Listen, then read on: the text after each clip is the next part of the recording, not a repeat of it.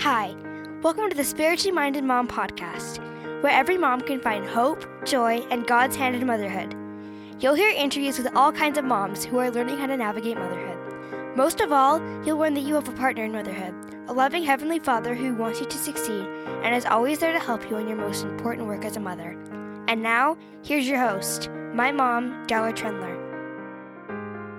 Welcome to the Spiritually Minded Mom podcast. I am excited to have you today, and I'm really excited for the guest that I have on today. Her name is Alisse Coil, and if you remember a couple of months ago, I posted on my Instagram account looking for ideas and traditions for extended families to stay close because that is a phase of life that in motherhood that I'm entering right now. And I was totally blown away by all of the suggestions that so many of you gave me. Um, so if you missed it, I'll put a link to it in the show notes on my website, spirituallymindedmom.com, and you can see all the great ideas that everybody shared. But one of the people who commented and gave some great suggestions was my friend Alisse Coil. And Alisse and her husband are the parents of five children, four of whom are grown and out of the house, and she also is a grandma to three. And I have loved her ideas and the intentionality that she has with being a mom to adult children. And so we're going to talk about that today in this interview, talk about what she did when her kids were little and and where she's at now. So welcome to the podcast, Alisse. Oh, thank you. I'm I'm super excited. Okay, so we have to have full disclosure here, right? That we've known each other since the seventh grade, right? We yeah, met in the seventh crazy. grade. Our families both moved to the same small town the same time. And so mm-hmm. We've known each other for a very long time. And Alisse could tell you a lot of funny stories about me. Like most of them would probably involve big hair and boys. Uh, yeah, yeah. right. And I think you could probably do the same, right? Because we rocked the 80s. Yes, we were the queens of the 80s. That is for sure. We okay, so Alisse and I go way back. And the funny thing about this is I was writing out this bio and I'm like, she's a grandma to three. And that kind of set me back a little bit. I'm like, we are the exact same age. I think you're a month older than me.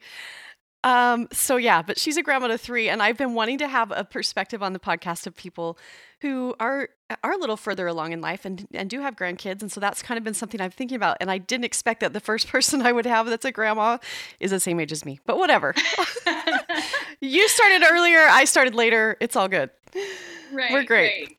Okay, so let's go ahead and dive in and talk about your motherhood journey, Alisse. Um, so you started out having your first four kids in five years.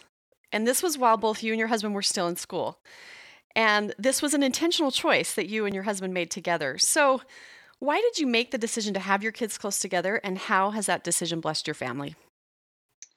Oh my goodness. Um, yeah, I like you listened. I listened to those questions, and I'm like, why did we choose crazy? Like, it's kind of, kind of overwhelming sometimes. So, you know, really what happened, um, I got married after two years of college. And my husband said to me one night, we'd been married for a couple of weeks, and he's like, Alisse, wow, when we pray, I just have a really strong impression that we need to ask if it's time to start our family. And every alarm went off like, no, everyone waits two years. Like, we're still in school. What are you talking about? My mom's gonna freak. Like, you know, what do we do? And I, but I gathered myself and I'm like, okay, fair, but I need to pray. I need to get that same prompting.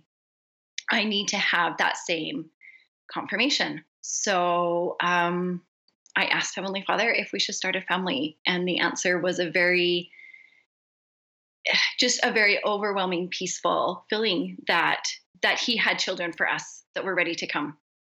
So, with that, we did. We were married in August of 92, and we had baby number one in June of 93. So, just before our first anniversary. Wow. And, you know, it's a crazy roller coaster ride, but it is what it is. Um, and we've loved it. As far as our preceding children after that, we let Heavenly Father take the will. Um, not always completely willingly. I would not be honest if I told you that I was never overwhelmed when I was nine months. I had a nine month old and found out I was expecting. Um, numbers two, three, and four are each 18 months apart. And, and that was overwhelming for me, but it was Heavenly Father's plan. And sometimes his plan is overwhelming, right?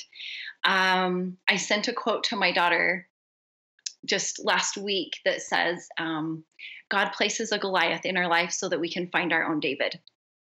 And we have to Oh, remember that Goliaths aren't always big, ugly men, giants, right, that want to kill us.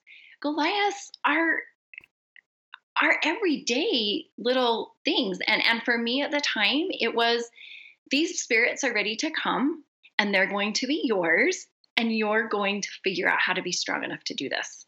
So the blessings have have never stopped coming from from letting that be a part of how we started our family and letting heavenly father guide that for us So, what would you say to uh, if there's a young mom listening right now that's where you were at, you know, with all these little kids and they're all close in age, and whether they planned it or not? I mean, you kind of planned it, but you know, sometimes it happens, and and you it just it just is what it is. What would you say to them? To you know, you said that you have felt overwhelmed. What would you say to them to get through that, and to you know, kind of as someone that's on the other side? yeah um I've thought a lot about, I've probably thought the most about this question because I think sometimes our retrospect is has a whole new perspective. And you know, honestly, probably the biggest lesson that I learned through our children.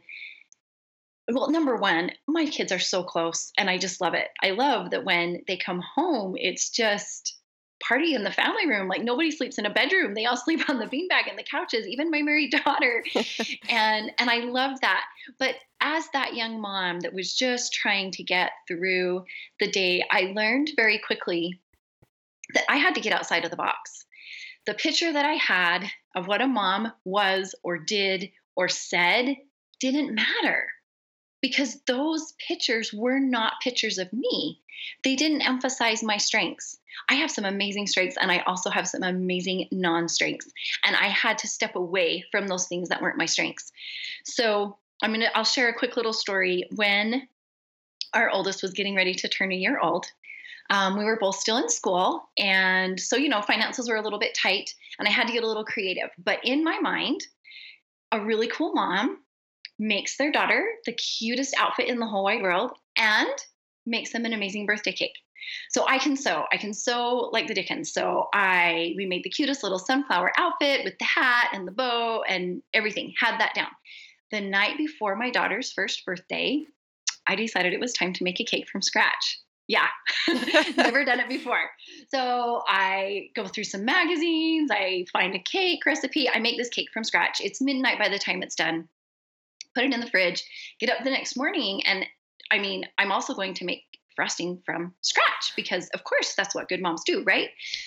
So I make the frosting. It's a little lumpy. It's not colored quite as bright as I wanted it to, but you know, I'm I'm super mom. So I start frosting the cake and the crumbs are pulling up in the frosting and I am in tears by the time I'm done. It it's a mess. And I called my mom and I'm just sobbing to my mom about her birthday's ruined and why didn't this cake turn out? And I'm going on and on and on. And my mom's an amazing listener. And I got done with my discourse and she paused for a minute and she said, Alisse, I have no doubt Brittany's outfit is darling because I taught you how to sew. And I know you have a talent with sewing. When did you learn to bake a cake from scratch? Well, never, mom. This was the first time.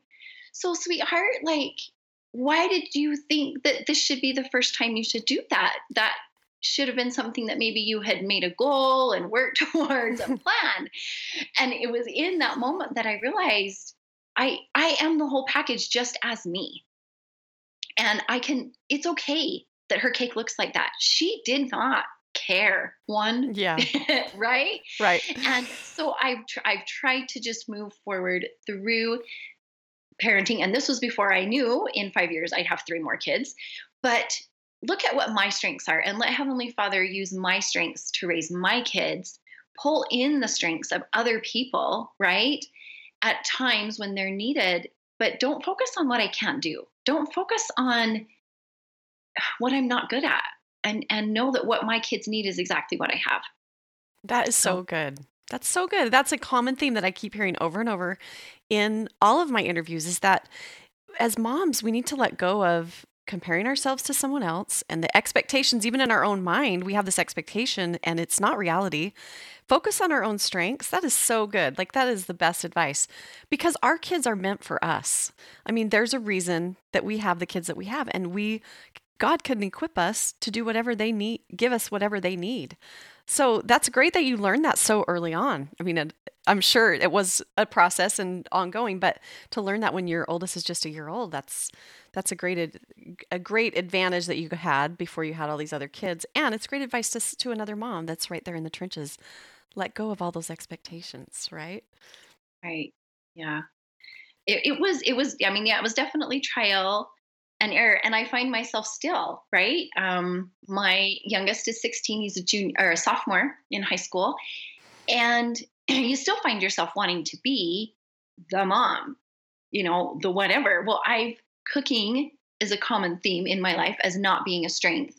And so, you know, when they need a football dinner, rather than volunteering to bake all six dozen cookies, I'm the first mom to say, hey, I'll do the list, I'll do the Google Doc, I'll get the spreadsheet, I'll get the assignments, I'll do the cleanup, I'll do the setup. Because I can do that. I can yeah. make lists, I can organize people. I do that rather than embarrass my kid with all these really hard, overbaked cookies right? Yes. Let somebody else make the cookies and I'm going to do what I'm good at. So it's it's a constant battle, but it definitely when I listen to that part of my of what I know, it definitely makes life easier. Yeah, so true. And and we all have different strengths and isn't that a great thing? Because there is a mom out there that can make amazing cookies and she can bring those cookies and that's great. And you right. can you can be the organizer and and all of that. And so it is so important to to recognize that even as your kids grow up. I love that. So one of the things that you also mentioned to me is that as your children have grown, it's been a little bit hard for you to honor their agency. So I would love to talk about that a little bit more because I think that's a common thing with moms. We want to control. We want we want to have the power. Um, so what do you mean by that? That it's been hard to honor their agency, and how have you worked through it? So yeah, this has been a big journey for me. Um, when our kids are little, like we get to pick what they have for lunch and we pick out their clothes and we help them do their hair and, and all those things. But then as they grow, as they get into that toddler independent stage and they get into you know grade school and adolescent we as moms as parents are in that constant balance of giving them a little bit more control what they can handle right but still maintaining a balance that we are guiding them and we're directing them in what they're doing and i i struggled with that i, I tease my kids that I was not a control freak until I had them. And then with each kid, it seemed to become yes. more. And I think it's because we see them as closely as God does. We see their potential, we see their beauty, we see them for absolutely who they are and absolutely who they can be. And it's hard to step back.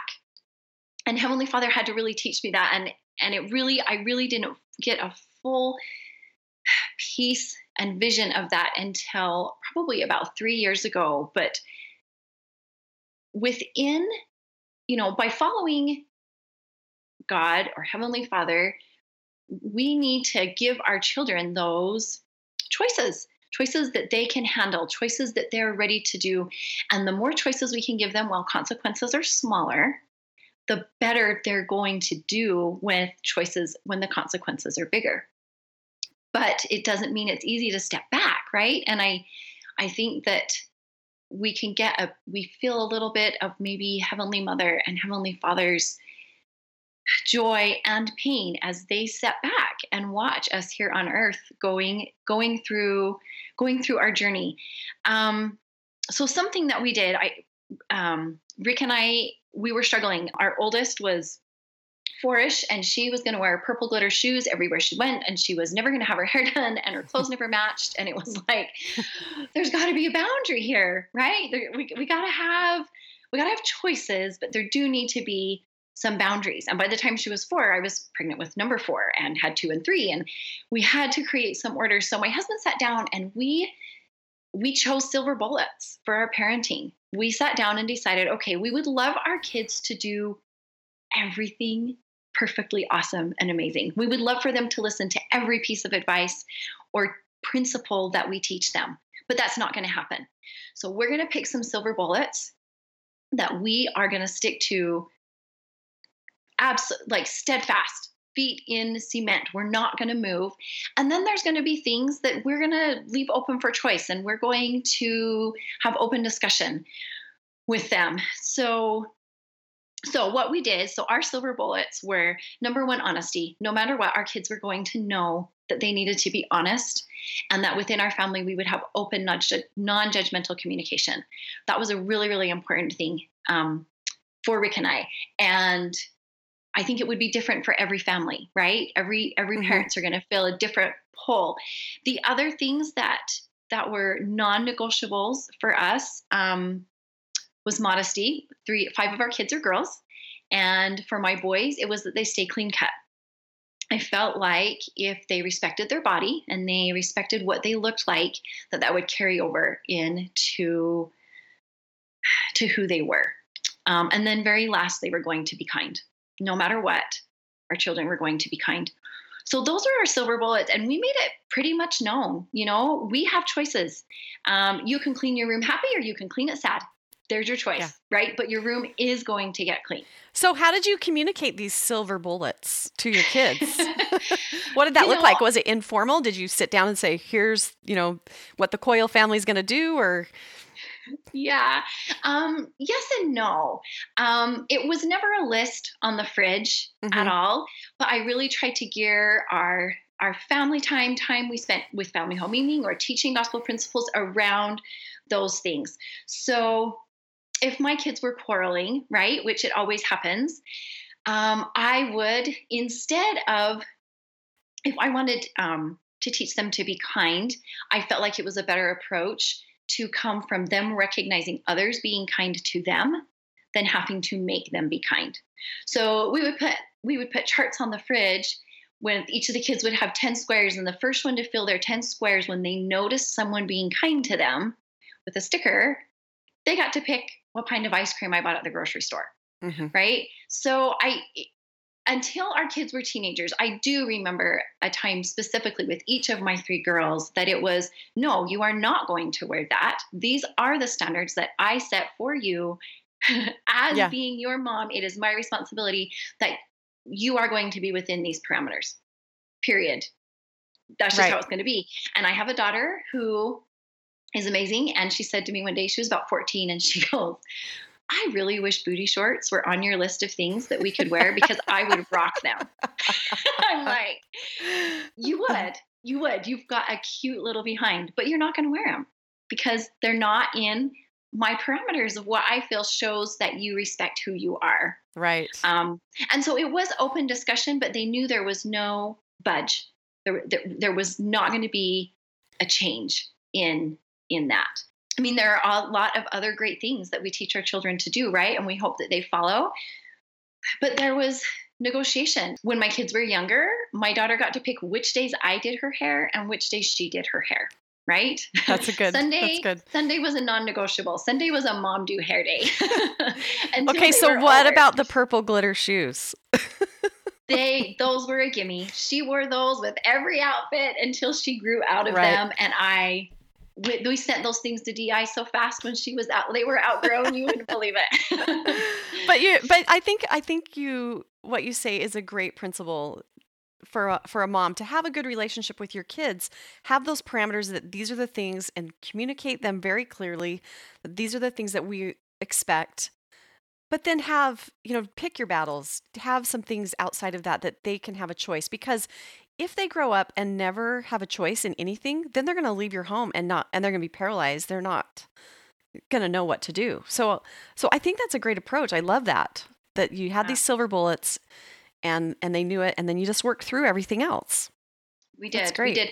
I um so my daughter, our oldest, um when she graduated, we owned we owned a tire store and she worked there with us, right?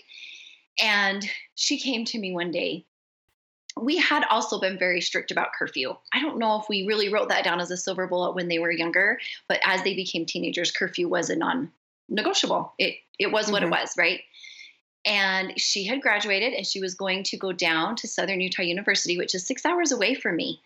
And my husband and I talked about how we needed through the summer to kind of loosen the reins a little mm-hmm. and start letting her even make more of her own decisions. And curfew was a thing that we pulled back. So she'd be like, Hey, I'm going to go with my friends. We're going to do this. And I'd just be like, um, When do you think you'll be back? And she'd tell me, and I'd be like, Okay. And I, I did not give any other input. And I remember she came to work at the tire store one morning and she was absolutely distraught. And she's like, Mom, I've got to talk to you like right now. I'm like, all right. She goes back in my office. She's like, Are you guys mad at me? And I'm like, Well, no, I no. And she's like, Is dad mad at me? No. And I'm like searching my mind, like, am I supposed to be mad? Am I supposed to be upset with you? I said, Brittany, honey, what what's going on? And she says, For the last two weeks, you haven't given me a curfew. Do you uh. not want me to come home? And I was like, oh, baby, okay, let's talk about this. This was a time where I learned we should have talked to her ahead of time. So I said, here's the deal. You're going to go six hours away from me. I need to know in my mom heart that you can govern yourself to be home and be safe and know when it's okay to stay out later and when it's when you need to come home to get up for school the next day. So I want you to make these choices now while I can still help you pick up the pieces once in a while versus when you're down at school. And she was like, Oh my gosh, could you just have told me that sooner? Mom, I've been worrying for days and days. but it's that process, right? Of letting our kids learn to govern themselves because we got the same privilege. We were right. all given that same privilege and and we have to we have to let them have that. By the same token, we don't at our home, we have never encouraged steady single dating. We have encouraged double dating and using the time in high school to date and get to know a lot of people, right? Well, both my second and my third, so I'm a daughter and a son, both at different times came to us and just said, I really like so and so. I'm just going to date them. And that's what I want to do. And so, okay, went back to the silver bullets. They were honest and they were openly communicating with us. And so we were able to sit down and go, okay, um, it's not our favorite choice, but you're being open with us and being honest. So let's work out how we can both feel okay about this. Mm-hmm. Right. And that's when the curfew came even 30 minutes sooner than it would have been. Um, one of our rules was no driving movies.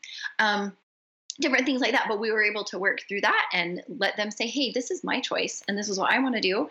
And we could give our input, but still let them go through that process and feel like they're in control of some of what they do. I think I think that's a very loving approach. And it and it kind of shows the story about your daughter, you know, thinking, do you not are you mad at me, you know, because you're not giving that curfew. I think as if if we set those ex- expectations and those boundaries young, as they grow, they're going to realize, even if they're kicking against us, you know, especially those early teenage years, they're to they're going to realize that we're doing this because we love them. And it's out of love that we're giving them these boundaries. And I think that's your story illustrates that perfectly that that is what what your daughter learned and giving your kids some choices when you know you don't have to control every little thing that giving them some choices is also showing them love. It's kind of you know both sides and and it will preserve your relationship with them as well. So right. i love that. And i mentioned at the beginning that the reason i i reached out to you and said come on my podcast because you shared some really great things that you have done in your family to stay close to adult children who have left your home and so I would love to mm-hmm. talk about that. And and if there's you know what are those traditions what what are some of the things that you do and then there, was there anything that you did when they were young to kind of set the the stage for that i mean maybe you didn't plan that far ahead but you know looking back can you see any things that you did when they were all still at home that kind of set the standard for that so i loved i love this question a couple big things in our family have been traditions and and service and i think that originated pretty much because, um, well, number one, we were stinking poor until we got done with school and started our careers, right? So I had to get pretty creative with with the things that we would do. Um, the, another piece of the of our lives was that my husband, once he finished school, he was a police officer. So he did security for the Church of Jesus Christ of Latter day Saints for several years until we moved out here to Duchesne, and then he was a police officer. So we've never, my kids don't know a nine to five, Monday through Friday dad schedule.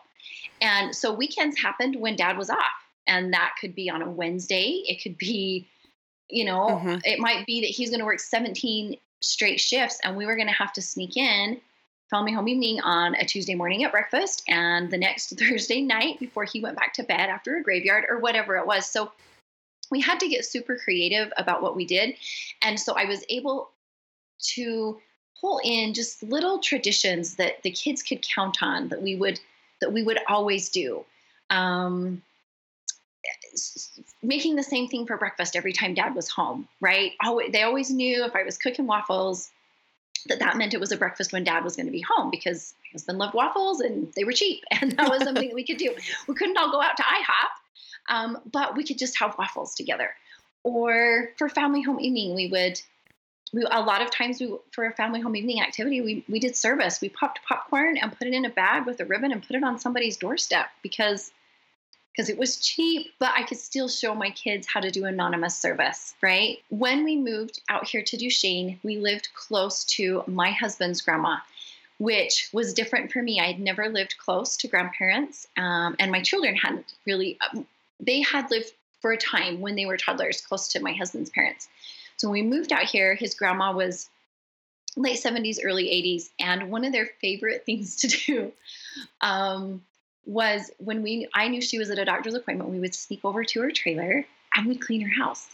and I just had to make it a game. Um, that we got done before grandma came back because we didn't want grandma to catch us because then she would try to pay us and we didn't want to be paid. But that was an after school activity, right? It was it was free. Right. so so as we did those things, it just created traditions within our family that as our children left for college, they naturally wanted it to continue. We have always had an extra stocking hung at Christmas time for Christ. Um, it's the first stocking that we hang Oh, I love the first that. week of December, and in we work all December long to recognize acts of service that other people are doing. We write them down on pieces of paper and stick them in the stocking. And then on Christmas Eve, before we open our Christmas pajama traditional packages, we open Christ's gift that we have given him and we read through those papers. That's just, that was something that my husband kind of threw out. And I was like, I don't know if the kids are going to catch on to that, but we've done it for, for over 20 years. And I've saved papers. And so sometimes we'll pull out the old ones like, my poor children. I use them as such guinea pigs that they'll be like, so and so shared her cookie without being asked. Or someone made my bed and I don't know who. Um, someone went potty all by themselves, right? like all of those little things. And so as my children have, have left home, then we've we've sent them with a stocking. Or we've said, hey, text me, text text me your you know, the gifts you've seen for Christ so I can put them in the stocking when they're when they're away Mm. at college. And so those traditions have helped us to keep that common common ground, especially around holidays. My favorite thing we started doing so we started doing this. I had a daughter in Orem at hair school, my daughter in Colorado, married, and son on a mission for our church. She was serving a mission in Peru. And then my other daughter had moved out after. So we just had one at home. And family home evenings just felt a little empty um, with the three of us hanging out. And I have always used our general conference talks that have been given as a way to, to teach our children as they've become older. So we have a group text and we choose an article every week and everyone we read that article and then as we find our little pieces of aha or wisdom or whatever it is then we we text those and just share those with each other and it's been a way to be able to feel like we're we're really still connected you know we're not all doing the same thing on sunday sunday's always been a time of reflection and and time of, of testimony for us and we're not all in the same home to do that together but we're able to continue that with the wonderfulness of of cell phones and social yes, media it's So- great. It's great that we live in a time that we that we can do that. This is a question that I did not give you ahead of time, but I just want to throw this in. How do you incorporate your grandkids now? Are they old enough that you can that they've come into your family traditions at all? Yeah, so so little bits. Um, obviously, um, our oldest grandson is in kindergarten, so he's not texting yet. right. They're not in the texting group. Let's hope. Right. Um, but yes, we have tried to. Um, my daughter has carried some of those things on. They have a Jesus stocking that they use at Christmas time, right? This last Christmas, I bought a nativity scene, wrapped up each of the pieces individually and mailed them to them in a big box so that they could um, be as they opened those little pieces they could think well what did the shepherds do for jesus that we could put in the stocking? Or what did the star do for jesus? So i try to think of things that we can pull it back and and incorporate with them. Um, you know we love to skype. Skype is yeah. a beautiful thing. Our grandkids are almost seven hours away and so, being able to Skype and have that open communication, there's nothing more awesome than being in the other room and hearing my husband make animal noises while he plays a game over Skype with my with my grandkids. Um, so, and so as they're older, we absolutely plan on, you know, having. Hopefully, we've still got a group text going, right, where yeah. we're able to share thoughts and different things and keep each other inspired and motivated. That's great. I, I love it. So many great ideas from you. And I, I just, I love your perspective and I know that it's going to help someone else. So thank you for sharing all of that. It's just, it's just great. But I always have a final question that I ask on the podcast, and I would love to hear your response to this. So the question is How have you seen and felt God as your partner in motherhood? God as my partner, you know, I just, I don't know how we could do it without Him, but recognizing Him as our partner is what our job is. And I was recently reading a little bit about Noah in the Bible. And I learned something that I didn't know. Um, first of all, we don't know his wife's name, but she is mentioned in the Bible. Um, so that tells me that the fact that she's mentioned as being there and as being part of his life is she was important, even though we don't know what her name was. The mm-hmm. two things that we know about her specifically are that she got on the ship and she got off of the ship. So that tells me she followed. She followed um, the plan that was best for her family through the advice of her husband. But I would bet that she also prayed and also got confirmation that that's what she needed to do. The other thing that I learned as I was reading that I had never caught before is that Noah and his family sat in the ark for seven days until it started to rain. God was absolutely their partner in those seven days, right? Right. Because they, and I think as a mother, we have to do that. We have to think, I'm going to do this now so that hopefully in seven days or seven weeks or seven years, they get it. They understand that, right? I'm not going to let that girl, that daughter of mine with a really cute bum, wear booty shorts. So hopefully down the road, and there's nothing wrong with booty shorts in and of themselves. And I don't want to pick on anyone, but that was my silver bullet. But hopefully, so that someday she will respect who she is and that she will treat other people with respect. So I just have loved that analogy, and it's been something that I really has been circling in my heart for the last month or so. Is for God to truly be my partner, I have to trust in His process. I have to, as I pray to Him, I can't take someone's free agency away from them and say, please make so and so realize they've got to be honest. Please make my child get to school on time or whatever it is. I need to say, Heavenly Father, what can I do for my child who is struggling with this? Yeah. Heavenly Father, how can I be the best parent for him or her today? What can I do? And and as long and if we will keep those things um, close to our heart and we stay open to what Heavenly Father asks us to do, then even if we don't see the whole big picture right away, those little pieces will fall in place. Those little tender mercies will happen and we can move forward. I've been reading a book and there was a line that just stood out to me, and I'll just end with this. It says, um, The true power of prayer resides in listening to the Spirit and accepting the words God puts into one's mind and one's mouth. So, am I putting my words there, or am I letting God put those words into my mind? And then he says, Prayer is more about listening and feeling than it is about speaking and asking. So it just mm. gives me a perspective on using him as my partner and and the first thing is to recognize that he is there to be our partner and I've been married 26 years and yes, crazy of all crazies, I have three grandkids and I'm still learning right. how to continue to use right. him as my partner in in mothering my kids and my son-in-law and my grandkids and my everything. It just to me it just expands and I love that. That that was beautiful. I loved what you shared and your analogy of Noah and you know his family and his wife and their experience is is a perfect analogy of motherhood. Um, when you said, you know, they sat on the boat for 7 days and nothing happened. I mean, how many times that is so relatable. How many times in motherhood do you sit there and you're trying to trust but nothing's happening and you know? Right. i mean that that we can totally relate to that but the rain came and the prophecies came through and their faithfulness it it was true and it and it it made a difference in their lives. And then they got off the boat. That that is so good. I'm gonna have to go read more about that. I love that.